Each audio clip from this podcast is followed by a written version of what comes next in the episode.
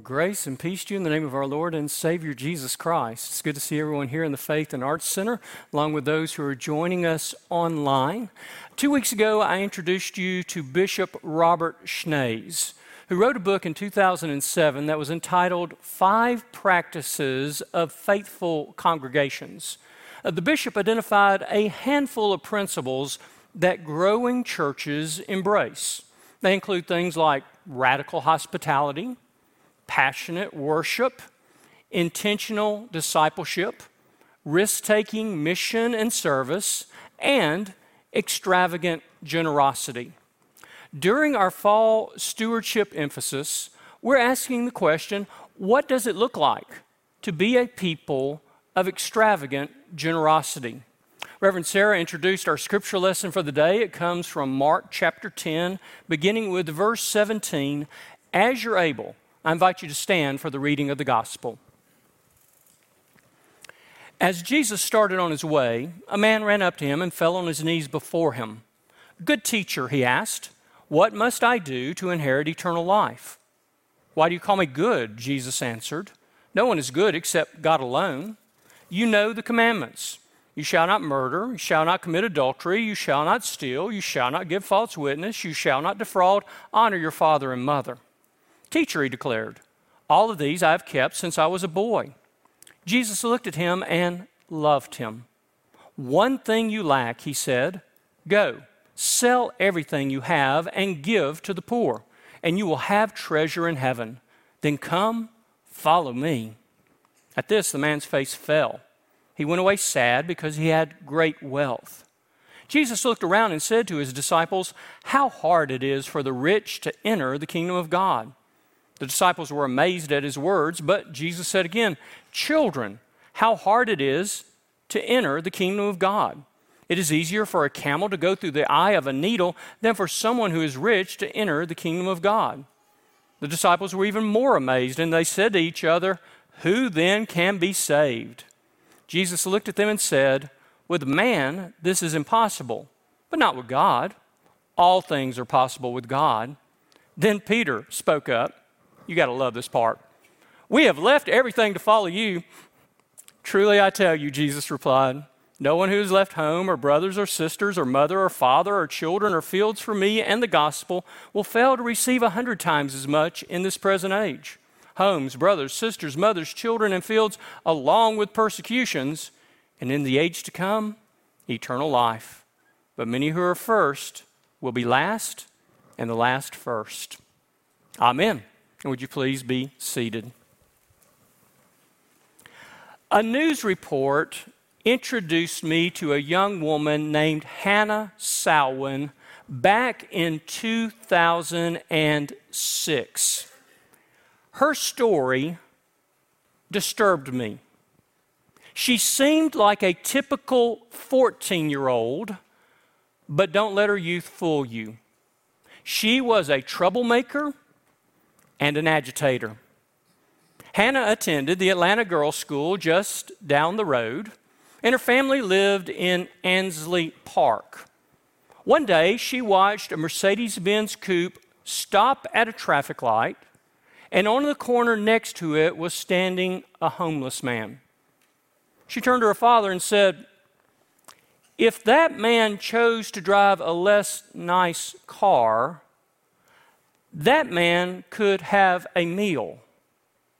And it was a genesis of a conversation within their family about the differences between wants and needs.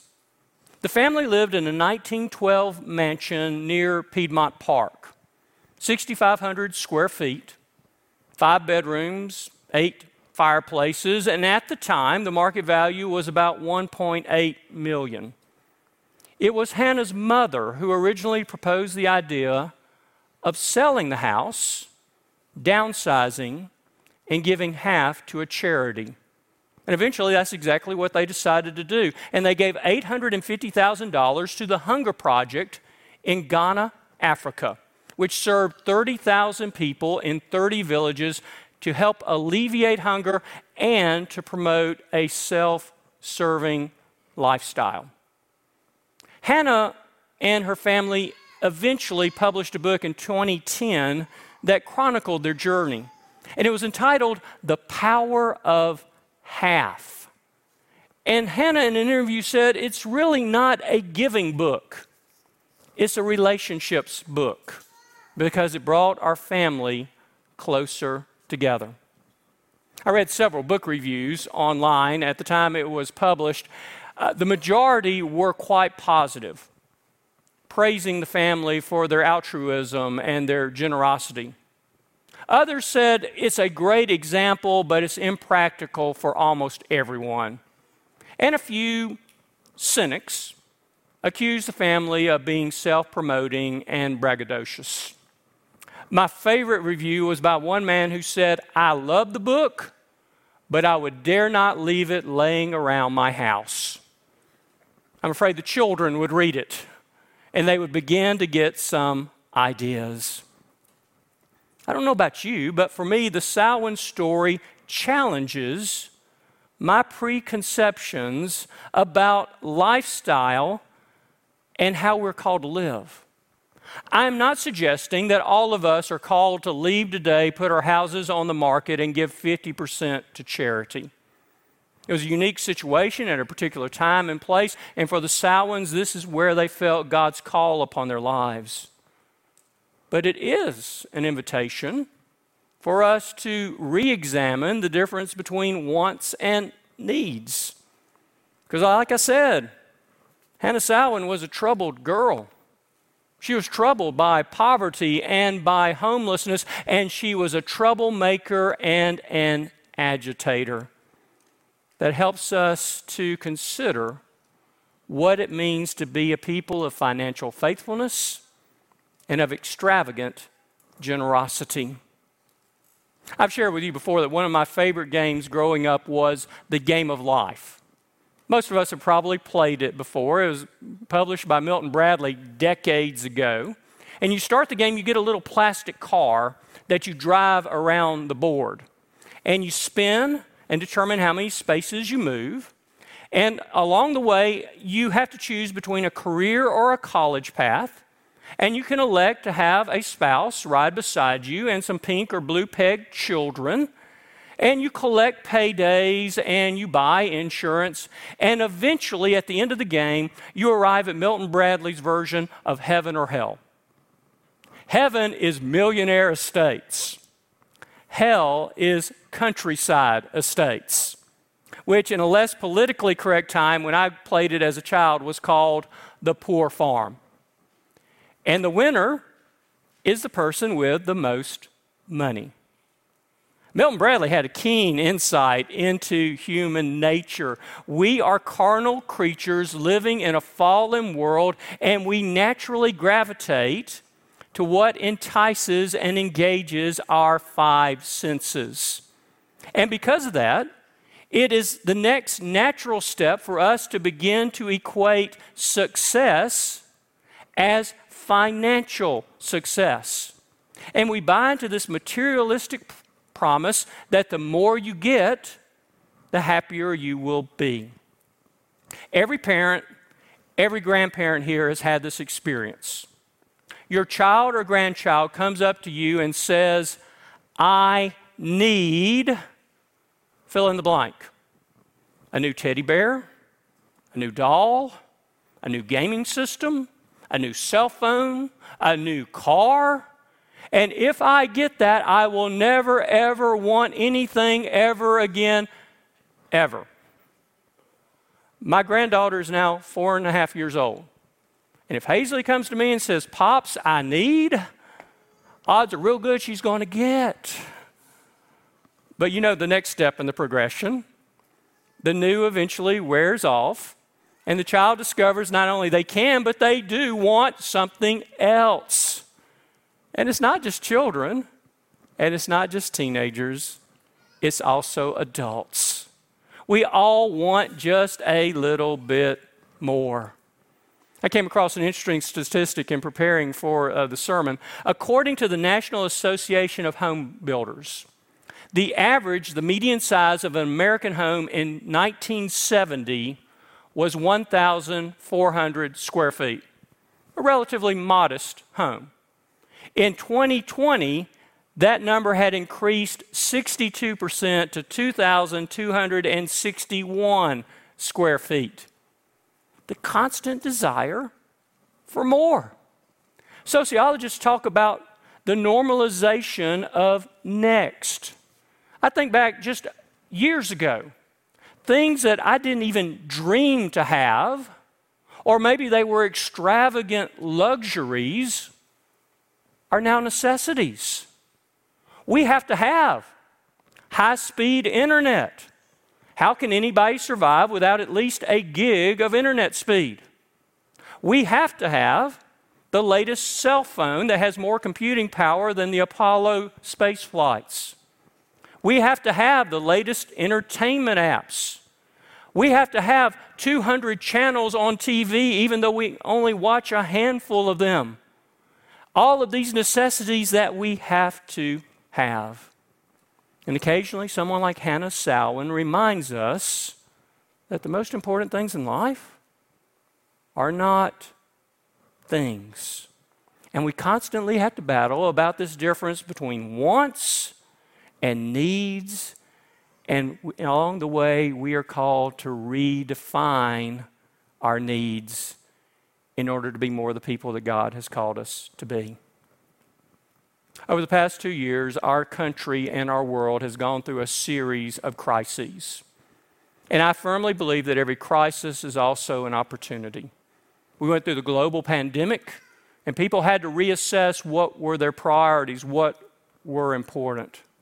Now we're going through a economic meltdown, and people are reevaluating how they use the material possessions that they have. And for many people, the answer has been to cut back and to simplify. God wants to do something new in our lives. But for God to do something new in our lives, that means we've got to let go of something old. I am personally not a fan of yard sales, despise them. I think they ought to be called junk exchanges instead. I don't like to go to them. I don't like to host them. The last one we did was in 2000 when we moved from West Point, Georgia, and I swore never again. I'd much rather donate it to the Salvation Army than try to sell it for pennies on the dollar. But part of what I've observed over the years is that every couple, and if you're here with your spouse today, y'all can have this conversation after church whether it's true or not. Every couple has a keeper and a thrower awayer. I am not the keeper in my family. And I have visions of just getting rid of all this stuff. And that when I open my closet, the clothes are hanging where they don't touch each other. And you open the drawer, and there's room inside the drawer to put something else. And you open the pantry, and everything you've got to cook a meal is readily evident. But you know the issue nature abhors a vacuum and we may get rid of stuff, but then we get more stuff, and it may be new stuff, but it is still stuff. And there's some things God needs to purge from our life so that the Lord can do something new. Today we are revisiting the story of the rich young ruler. I introduced it two weeks ago, but I want to look at it again today. Uh, this title of the story is a compilation of the gospel accounts. One account tells us he was young, another tells us he was a ruler or a leader in the synagogue. All agree he was rich.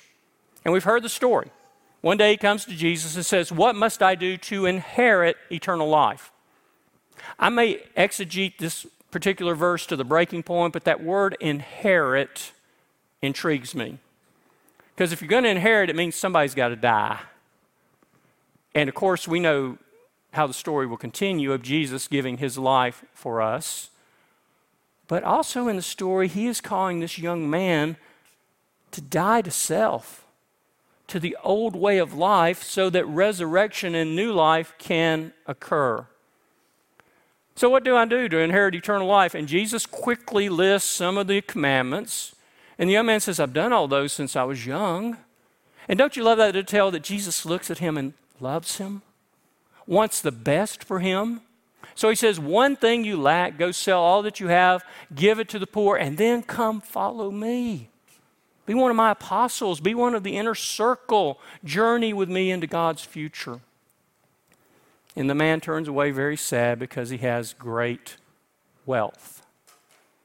And between Jesus and his possessions, he chose his possessions instead. And I have, over the past couple of weeks, replayed that scene in my own mind, imagining standing before Jesus and hearing him say, There's one thing you lack. That's been my experience in my spiritual journey. That Christian perfection, going on to be more who God created me to be, of declaring Jesus not only Savior, not only Lord, is a progression of those conversations. That there are constantly things I need to give up to God. And for every person here today, that may well be something different at this particular moment in your life. Sometimes it is our finances, and we need to give those up to God. Sometimes it's relationships or habits or addictions or worries or anxieties. God meets us where we are and identifies that critical piece we need to give to God next. But in our materialistic world, what I discover over and again is oftentimes it is our infatuation with this fallen world. And that we're wanting to invest in a company that has declared that it is going bankrupt. And I've become more and more convinced, and you've heard me talk about this for five years now, that financial faithfulness is a critical part of Christian discipleship. And that when you free people up to give, you free them up to receive God's grace in order for God's grace to flow through them even more. And I think there are reasons why people struggle in this area. The first is the church has not been very good at doing education about financial faithfulness. And the reason is it is very uncomfortable to stand up here and talk about money. Martin Luther said every Christian must undergo three conversions of the head, of the heart, and the third one is of the wallet.